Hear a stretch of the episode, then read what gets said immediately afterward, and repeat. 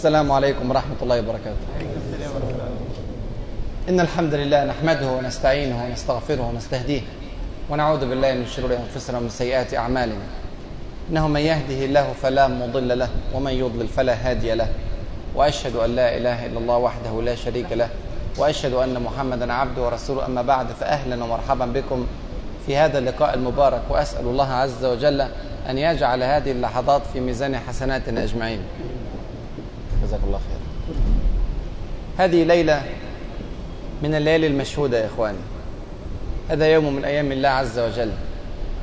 وهي أشد الليالي التي تؤثر فيها في رمضان بكامله ليلة ختام القرآن الكريم وليلة اقتراب وداع الشهر الكريم. ونسأل الله أن يتقبل منا كل أعمالنا في هذا الشهر من صيام وقيام وقرآن ودعاء وصلة أرحام وإنفاق في سبيل الله.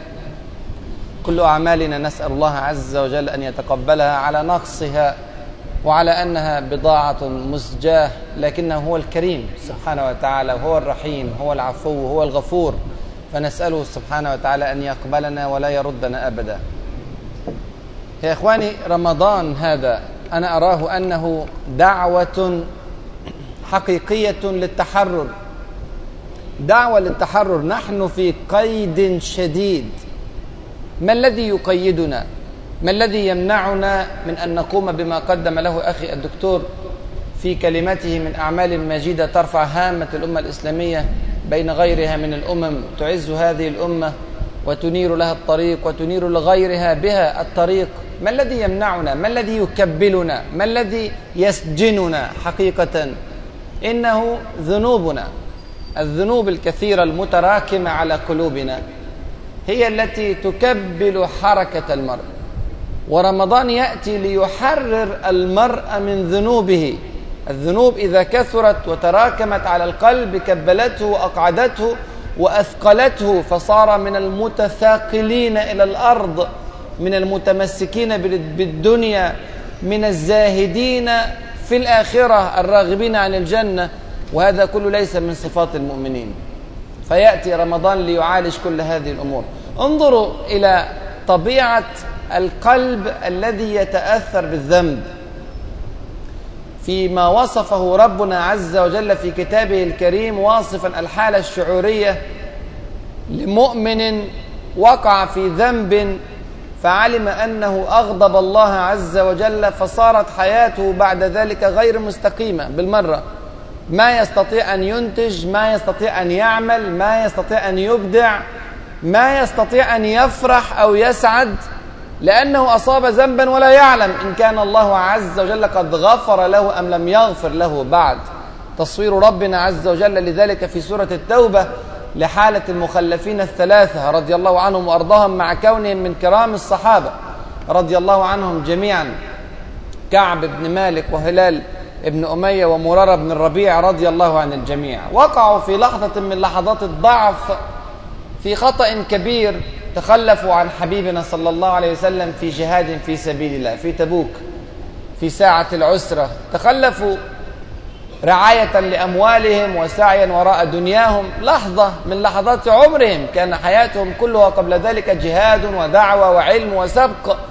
ومن أهل بدر يعني أمور عظيمة سابقة لكن طبيعة الإنسان أنه يخطئ. بل يكثر الخطأ كما وصف حبيبنا صلى الله عليه وسلم في حديث الترمذي عن أنس بن مالك أن كل ابن آدم خطاء. خطاء يعني كثير الخطأ. وخير الخطائين التوابون. نسأل الله أن نكون منهم.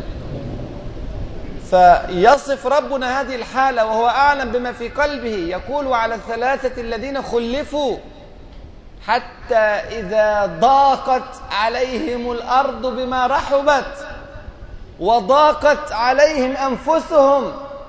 هذه الأرض الواسعة الرحيبة صارت في أعينهم ضيقة شديدة الضيق. وهذه النفس التي تحلم بأشياء هائلة وتطمح في طموحات لا حد لها هذه النفس صارت ضيقة عليهم. صاروا مسجونين في داخل أنفسهم. ما الذي قيدهم؟ وما الذي أقعدهم؟ وما الذي أحزنهم؟ وما الذي جعل قواهم لا لا تقدر على حملهم؟ إنه الذنب الذي أصابوه والحساسية في قلوبهم والخوف من هذا الذنب الذي اقترفوه. ظلوا على هذه الحالة يا إخواني حتى نزلت التوبة من عند رب العالمين بعد خمسين ليلة. خمسين ليلة من السجن المستمر. داخل الأرض الواسعة وداخل النفوس التي ضاقت عليهم نزلت التوبة. فخر كعب بن مالك عندما وصلت إليه التوبة خر ساجدا. هذا يوم سعيد كبير يوم أن تاب الله عز وجل عليه يوم أن رفعت من على ظهره الأوزار يوم أن خففت عنه الأحمال. هذا يوم عاد فيه إلى الله. هذا يوم عظيم انظروا إلى تصوير حبيبنا صلى الله عليه وسلم لهذا اليوم. عندما ذهب إليه كعب بن مالك قام إليه صلى الله عليه وسلم هاشا مبتسما سعيدا فرحا يقول له كلمة احفظوها واجعلوها منهج حياتكم. قال يا كعب أبشر بخير يوم مر عليك منذ ولدتك أمك. يوم التوبة هو أفضل يوم من أيام عمرك. خير يوم مر عليك.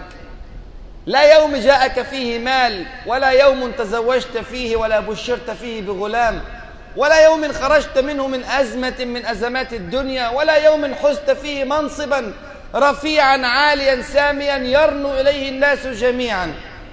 إنما اليوم الحق الذي هو أسعد أيامك حقيقة هو اليوم الذي عدت فيه إلى الله عز وجل. هو اليوم الذي رفعت عنك فيه الأوزار وغفرت فيه الذنوب. أبشر بخير يوم مر عليك منذ ولدتك أمك. كان مقيدا فتحرر.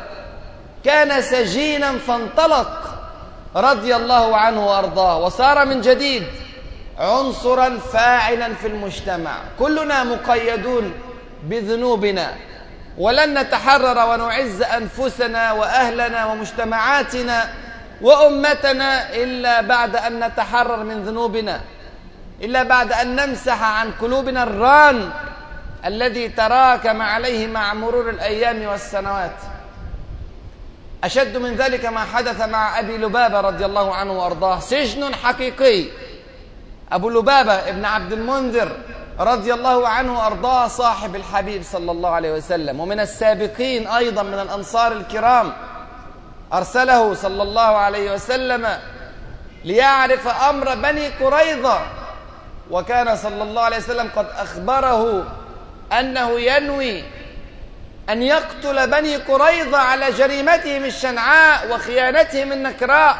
لأمة الإسلام ولحبيبنا صلى الله عليه وسلم وسماحهم للمشركين بدخول المدينة لاستئصال خضراء المدينة. لكنه نبه أبا لبابة ألا يفشي هذا السر وألا يخبر بني قريظة بأمر رسول الله صلى الله عليه وسلم. دخل عليهم أبو لبابة وكان من أنصارهم في الجاهلية كان متحالفا معهم. تحالف سياسي استراتيجي اقتصادي اجتماعي علاقات قديمة بينه وبينهم. فلما دخل إليهم سألوه ماذا يفعل بنا رسول الله صلى الله عليه وسلم؟ فلم يرد أن يتكلم ويفشي ولكنه أشار بيده إلى رقبته بالذبح. أفشى السر حتى دون كلام. فقال لحظة ضعف يا إخواني. لحظة ضعف نسأل الله العافية.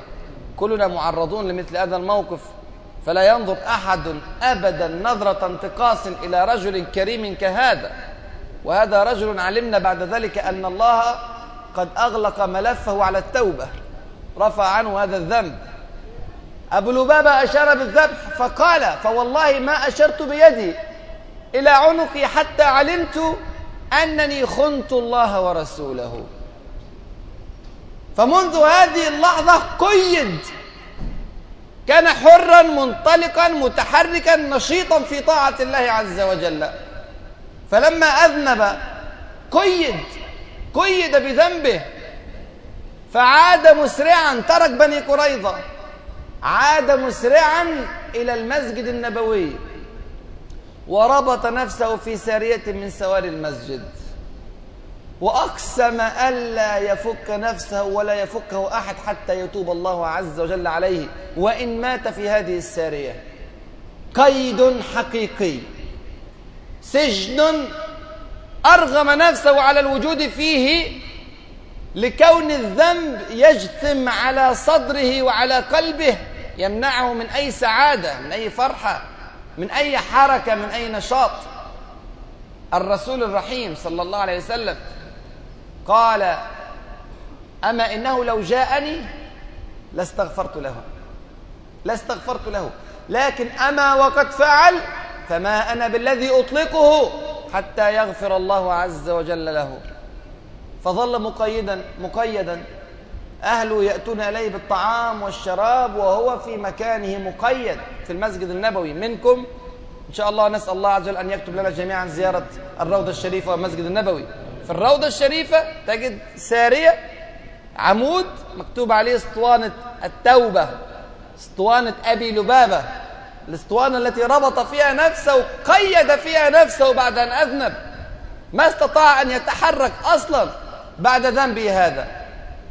مرت ليلة والثانية والثالثة والسادسة. في الليلة السادسة كان حبيبنا صلى الله عليه وسلم في بيت أم سلمة رضي الله عنها وأرضاها. فوجدته قبيل الفجر يضحك صلى الله عليه وسلم.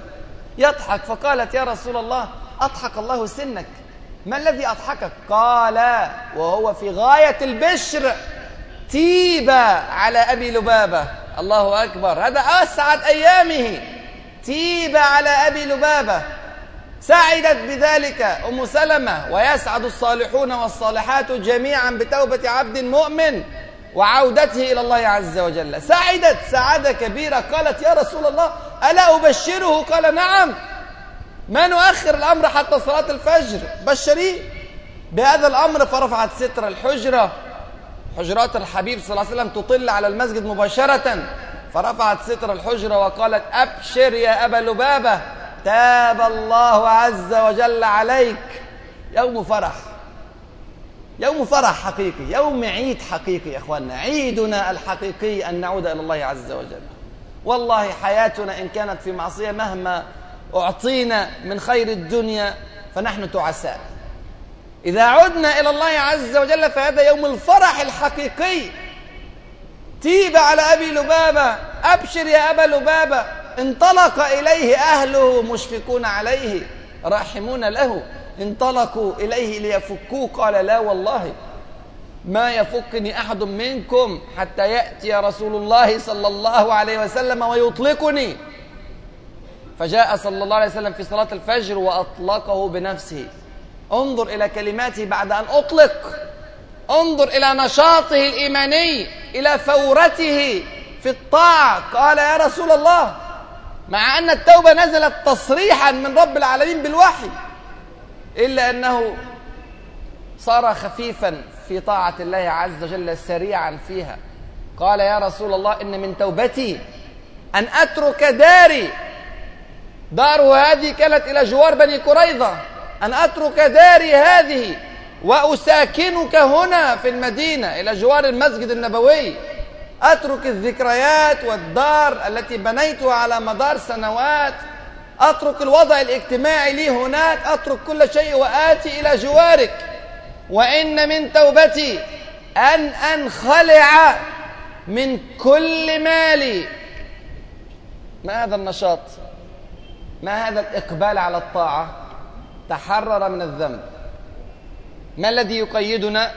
نحسب كتير قبل ما نخرج للصومال قبل ما نخرج لفلسطين قبل ما نخرج لجيراننا.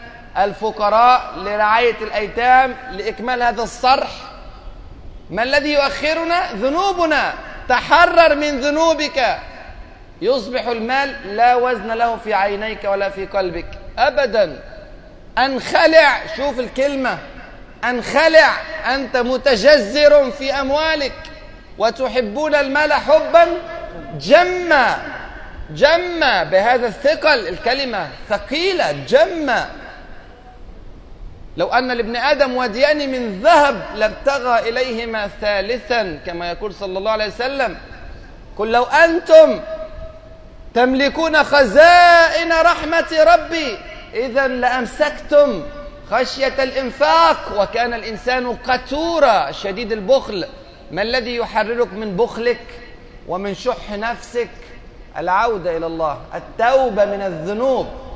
ذنب قد تستصغره يعوق حركتك كلها في سبيل الله عز وجل. يمنعك من الطريق المستقيم تتفرق بك الأهواء تتشعب بك الطرق وأن هذا صراطي مستقيما فاتبعوه ولا تتبعوا السبل فتفرق بكم عن سبيله. إن من توبتي يا رسول الله أن أنخلع من كل مالي قال يجزئ عنك الثلث. الرحيم صلى الله عليه وسلم أشفق عليه من هذا الإنفاق الكبير. قال يجزئ عنك الثلث بعد ذنب من ذنوبه دفع ثلث ماله. تكفيرا عن خطاياه مع أنه علم علما يقينيا أنه قد غفر له. تيب على أبي لباب الوحي الحبيب صلى الله عليه وسلم من منا على يقين أنه قد غفر له؟ لا أحد. نسأل الله المغفرة لنا جميعا. لكن هذا أمر لا نعرفه. ونفس الكلمة قالها كعب بن مالك الذي ذكرنا قصته منذ قليل.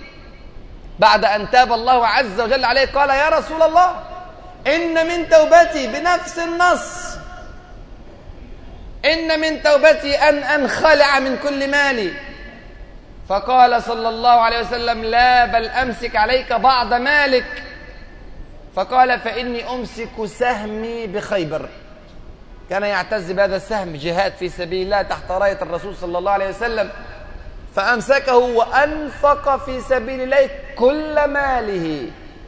يعني أنفق الحديقة التي منعته من الخروج مع رسول الله صلى الله عليه وسلم في تبوك. تحرر من الذنب في لحظة الذنب. كانت رعاية الحديقة بعض بعض الأموال التي تزيد بالرعاية شغلته عن الجهاد. بعد أن تحرر من ذنبه وغفر الله له صارت الحديقة بكليتها لا وزن لها في عينه. بل إنه كان على استعداد أن يعطي سهمه كذلك في خيبر لولا أن حبيبنا صلى الله عليه وسلم أشفق عليه وقال أمسك عليك بعض مالك. أشد من ذلك ما حدث من ماعز. رضي الله عنه وأرضاه ماعز الذي وقع في جريمة الزنا كبيرة من الكبائر وهو محصن وهو متزوج فجاء مسرعا إلى رسول الله صلى الله عليه وسلم يقول له يا رسول الله طهرني طهرني ويعلم الحكم يعلم أن التطهير يعني الرجم حيا. لكنه ما يستطيع أن يتحرك في حياته بذنب كهذا. يريد أن يكفر عنه قبل أن يقف بين يدي الرحمن سبحانه وتعالى يوم القيامة يحاسبه. ما منكم من أحد إلا وسيخاطبه ربه. ليس بينه وبينه ترجمان. فينظر أيمن منه فلا يجد إلا ما قدم وينظر أشأم منه فلا يجد إلا ما قدم وينظر تلقاء وجهه فلا يجد إلا النار. فاتقوا النار ولو بشق تمرة.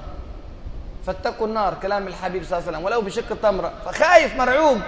فذهب الرسول صلى الله عليه وسلم علم أنه أتى أمرا شنيعا من هيئته من شكله دون أن يتكلم معه. قال اذهب فاستغفر الله. لا يريد أن يسمع منه حتى لا يقيم عليه حد من الحدود. اذهب فاستغفر الله. ذهب ورجع تاني. يا رسول الله طهرني. المرة الثانية والمرة الثالثة والمرة الرابعة. قال له ويحك مما أطهرك. قال من الزنا. يعلم أنه محصن صلى الله عليه وسلم حاول أن يمنعه كثيرا. حتى بعد أن اعترف. يقول لأهلي أيشرب الخمر؟ أبيه جنون أبيه بأس.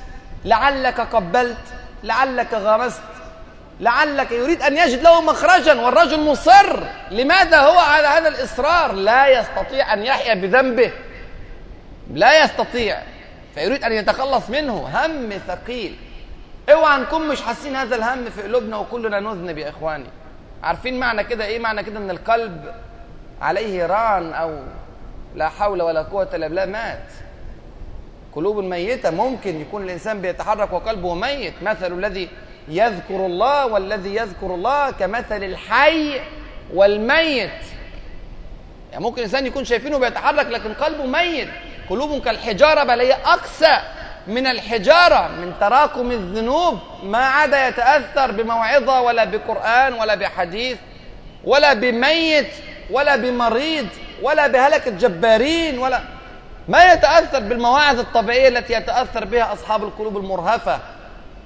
يحذرنا عبد الله بن مسعود رضي الله عنه وأرضاه من مثل هذا الموقف. يقول وهذا في البخاري موقوف على عبد الله بن مسعود رضي الله عنه وأرضاه. يقول إن المؤمن يجد ذنوبه كالجبل يكاد أن يقع عليه. أي ذنب؟ وإن صغر خايف منه مرعوب. لحسن من ربنا ما يغفروش. مرعوب. وأما المنافق فيجد أن ذنبه كالذبابة وقفت على أنفه فأشار إليه إليها بيده هكذا. هشها فراحت ولا يكترث ما في مشكلة. ربنا غفور رحيم. ربنا رب قلوب. أنا بيني وبين ربنا عمار. أي مبرر عشان يستمر في الذنب؟ ما يكترث بأنه أخطأ. لا تنظر إلى صغر الذنب ولكن انظر إلى عظم من عصيت. من عصيت بهذا الذنب؟ عصيت الجبار. مالك ملك السماوات والأرض الذي يملك الدنيا والآخرة والذي إليه نرجع يوم القيامة. نقف بين يديه نقرأ الكتاب. اقرأ كتابك. كفى بنفسك اليوم عليك حسيبا. رمضان يخرجنا من هذا الضيق كله.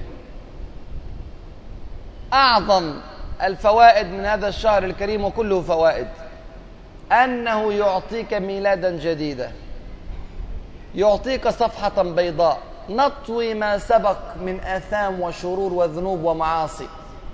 أبشر يا عبد الله يا من صمت وقمت في هذا الشهر بمغفرة من الله ورضوان بصفحة جديدة بيضاء نقية لا ذنب فيها لا صغيرة ولا كبيرة. الغفور سبحانه وتعالى بشرنا بذلك. على لسان حبيبنا صلى الله عليه وسلم. كما جاء في البخاري عن أبي هريرة رضي الله عنه وأرضاه ثلاثة أحاديث. كله عن أبي هريرة رضي الله عنه كله في البخاري. الحديث الأول من صام رمضان إيمانا واحتسابا غفر له ما تقدم من ذنبه. الله أكبر. بشرى يا إخوان. تحرر. هذه أعظم فوائد هذا الشهر. نعم يعطيك حسنات جليلة من أوله إلى آخره لكن الأعظم من ذلك أنه طهرك ممن من الذنوب التي أثقلت أقدامك وثبتتك في الأرض منعتك من الحركة إلى الله. أصبحت حرا بعد هذا الشهر. فضل كبير. عشان كده الرسول صلى الله عليه وسلم ذكرها في حديث خاص لوحدها. نعمة كبيرة جدا. من صام رمضان إيمانا واحتسابا غفر له ما تقدم من ذنبه. الله أكبر. الحديث الثاني من قام رمضان إيمانا واحتسابا غفر له ما تقدم من ذنبه. أبشر ما شاء الله. رحمة رحمة. من قام رمضان إيمانا واحتسابا غفر له ما تقدم من ذنبه. الحديث الثالث من قام ليلة القدر. البخاري أيضا عن أبي هريرة إيمانا واحتسابا غفر له ما تقدم من ذنبه. الله أكبر. إله كريم عظيم. سبحانه وتعالى. أبشر.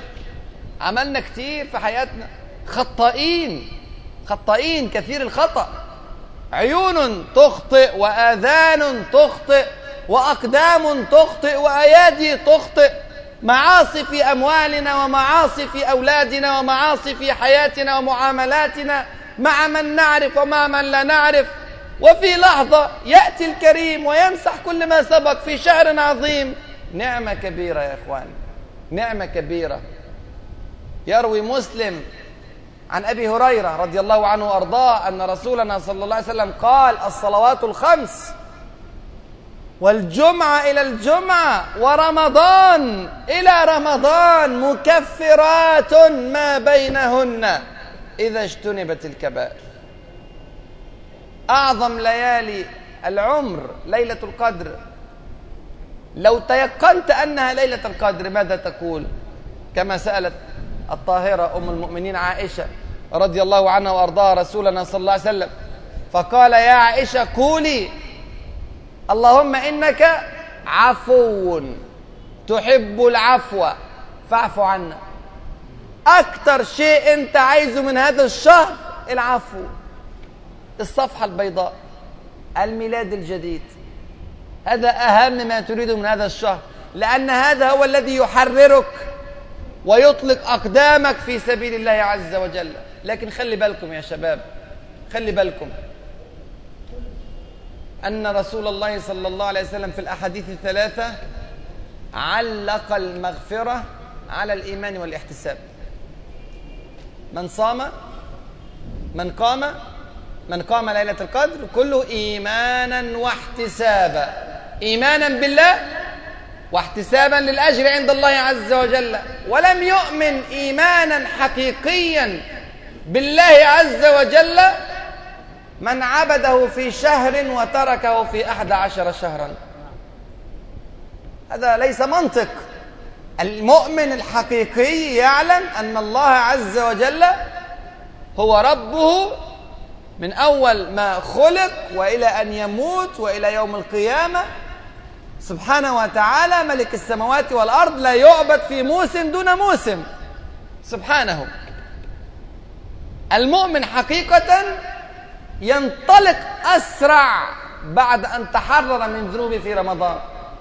فأما لو وجد نفسه في كسل عن العبادة بعد رمضان وفي فتور عن العمل فهذه علامة سوء خطيرة. لعل الشهر لم يقبل. لعل الصيام والقيام لم يكن إيمانا واحتسابا. الاختبار الحقيقي قادم. الاختبار مش في اللي فات. الجو الإيماني اللي إحنا عشنا فيه 30 يوم طبيعي إننا نعبد ربنا فيه. إذا كان الله عز وجل قد غلق أبواب الجحيم وفتح أبواب الجنة وصفد الشياطين غير من شكل الكون كله في الشهر ده. وتجد الجميع مجتمعين على الطاعة. كل هذا يدفعك إلى الطاعة الشطارة الحقيقية بعد هذا الشهر. فجر اتنين شوال. فجر واحد شوال هتصحى بدري عشان العيد برضه. فجر اتنين شوال هتعمل إيه؟ المساجد اللي كانت كذا صف في رمضان هيبقى شكلها إيه بعد رمضان؟ كم واحد فهم الرسالة اللي جوه رمضان إن هو مسح لك القديم. تاجر بيتاجر بأمواله خسر كتير قوي عليه ديون هائلة. جاله واحد كريم قال له خلاص يا عم أبشر أنت غلطت كتير في حياتك ولخبطت كتير. انسى كل اللي لخبطته هشيل عنك كل ديونك واسدد عنك كل حساباتك. ويلا ابتدي بقى بداية جديدة انت خدت خبرة. ما تقعش بقى في غلطاتك القديمة. بعد ما عمل كده راح رجع تاني يقع في نفس الغلطات القديمة. هذا حمق. وليس المؤمن بهذا الأحمق. هي تجارة حقيقية. ولكن مع رب العالمين إن الله اشترى من المؤمنين أنفسهم وأموالهم بأن لهم الجنة. ألا إن سلعة الله غالية؟ تجارة سلعة. تجارة. ألا إن سلعة الله غالية؟ ألا إن سلعة الله الجنة؟ يرجون كما قرأ الشيخ في بداية الحفل يرجون تجارة لن تبور. هي تجارة. كلنا بنبيع يا أخوانا والله كلنا بنبيع. وده مش كلامي. ده كلام الحبيب صلى الله عليه وسلم. صحيح مسلم عن أبي مالك الأشعري رضي الله عنه وأرضاه. كل الناس يغدو. فبائع نفسه. كل الناس بتبيع نفسها. لكن المهم هتبيع لمين؟ هتبيع لربنا سبحانه وتعالى أم لغيره؟ أيا كان غيره. بيع نفسك للشيطان بيع نفسك لل... للإخوة والأحباب والأصحاب. بيع نفسك لنفسك. تعبد هواك. كل الناس يغدو. فبائع نفسه فمعتقها أو موبقها. إن بعتها لله فقد تحررت فمعتقها دعوة للتحرر. وإن بعتها لغيره فقد أهلكتها موبقها أي مهلكها. فاختر لنفسك طريقا بعد هذا الشهر الكريم. بداية حقيقية جميلة جديدة نظيفة بعد هذا الشهر. إن أدركت المغزى من وراء هذه الأحاديث الكثيرة التي كلها تدفع في اتجاه المغفرة. وإن تاهت عنك هذه النعمة فقد خسرت خسارة كبيرة يا إخواني بعض الناس يظن أن في رمضان نقوم ببعض العبادات التي لا نقوم بها في غيره. بينما الأصل أننا نعبد الله على الدوام كان عمله ديمة كما قدم شيخنا في بداية الحفل صلى الله عليه وسلم على الدوام عابدون لله عز وجل ويرتفع مستوى العبادة في شهر رمضان. الأصل أنك تعبد الأصل أنك على السنة من أهل السنة والجماعة زي أهل هذا المسجد إن شاء الله. من أهل السنة والجماعة الأصل أن تكون على السنة وتزيد لأن السنة مدى واسع. مدى واسع. في أعمال بتعملها في وقت في همة ضعيفة وفي أعمال في همة كبيرة بتعمل أكتر منه وكله في داخل السنة. لكن غير مسموح ليك إن في فترات الضعف تبقى خارج السنة. غير مسموح. واسمع كلام الحبيب صلى الله عليه وسلم. لكل عمل شرة.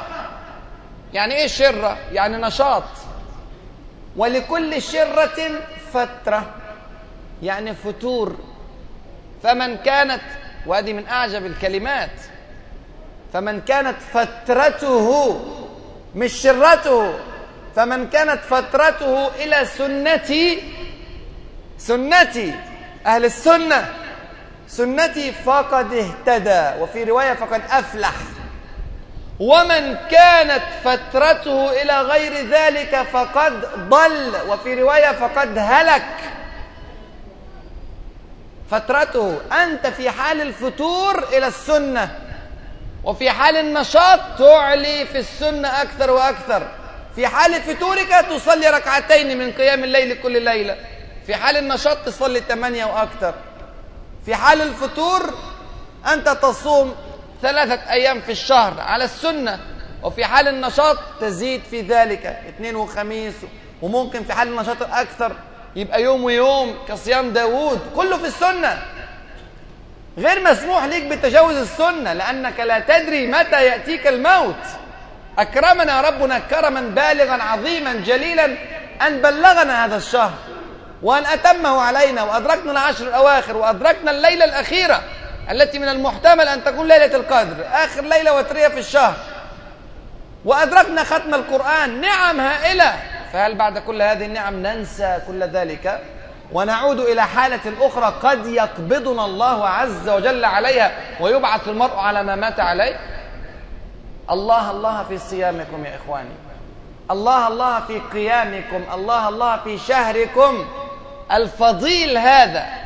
الذي مسح الله عز وجل به سيئاتنا ورفع به درجاتنا وبيض به, به وجوهنا نسأل الله أن يختم لنا جميعا بخاتمة السعادة في رمضان أو في غير رمضان أن نكون جميعا ثابتين على الحق وعلى الطريق المستقيم. وآخر ما أختم به هذه الكلمة أنني أقول لك أن هذا الباب إلى الله عز وجل مفتوح في كل لحظات عمرك. أولئك الذين عصوا في رمضان ولم ولم يطيعوا الله عز وجل ولم يتلقوا هديته لا ينفعهم وجودهم أو موتهم في هذا الشهر الكريم. وأولئك الذين عادوا إليه في أي يوم من أيام السنة يقبلهم عز وجل سبحانه وتعالى. يقول حبيبنا صلى الله عليه وسلم في الحديث الذي يبشر عامة المؤمنين ما منكم من أحد يقرب وضوءه أو وضوءه فيسبغ يعني يتوضأ وضوء جيد يسبغ فيه الوضوء أو في رواية فيبلغ يعني أيضا يتوضأ وضوء كامل على السنة المطهرة ثم يصلي ركعتين. اثنين في أي وقت في السنة. ثم يصلي ركعتين يقبل فيهما على الله بوجهه وقلبه إلا غفر له ما تقدم من ذنبه. الله أكبر. كرم. اوعى تقبض على غير هذا. اختر لنفسك طريقة الموت. نحن لا نعلم متى سنموت لكن نستطيع أن نطمح في نهاية سعيدة. من سأل الله الشهادة بصدق بلغه الله منازل الشهداء وإن مات على فراشه. خذ النية الآن أن هذه بداية جديدة وعودة كاملة غير مشروطة إلى الله عز وجل. نطيعه في كل صغيرة وكبيرة نسلم أمورنا كلها له. عسى الله عز وجل أن يختم لنا جميعا بخاتمة السعادة وأن يجعل آخر كلامنا في هذه الدنيا لا إله إلا الله. محمد رسول الله جزاكم الله خيرا كثيرا. وتقبل الله منا ومنكم وأسعدكم وجزا الله خيرا إدارة هذا المسجد الكريم على دعوتها وأسأل الله أن يجمعنا على الخير دائما. والسلام عليكم ورحمة الله وبركاته.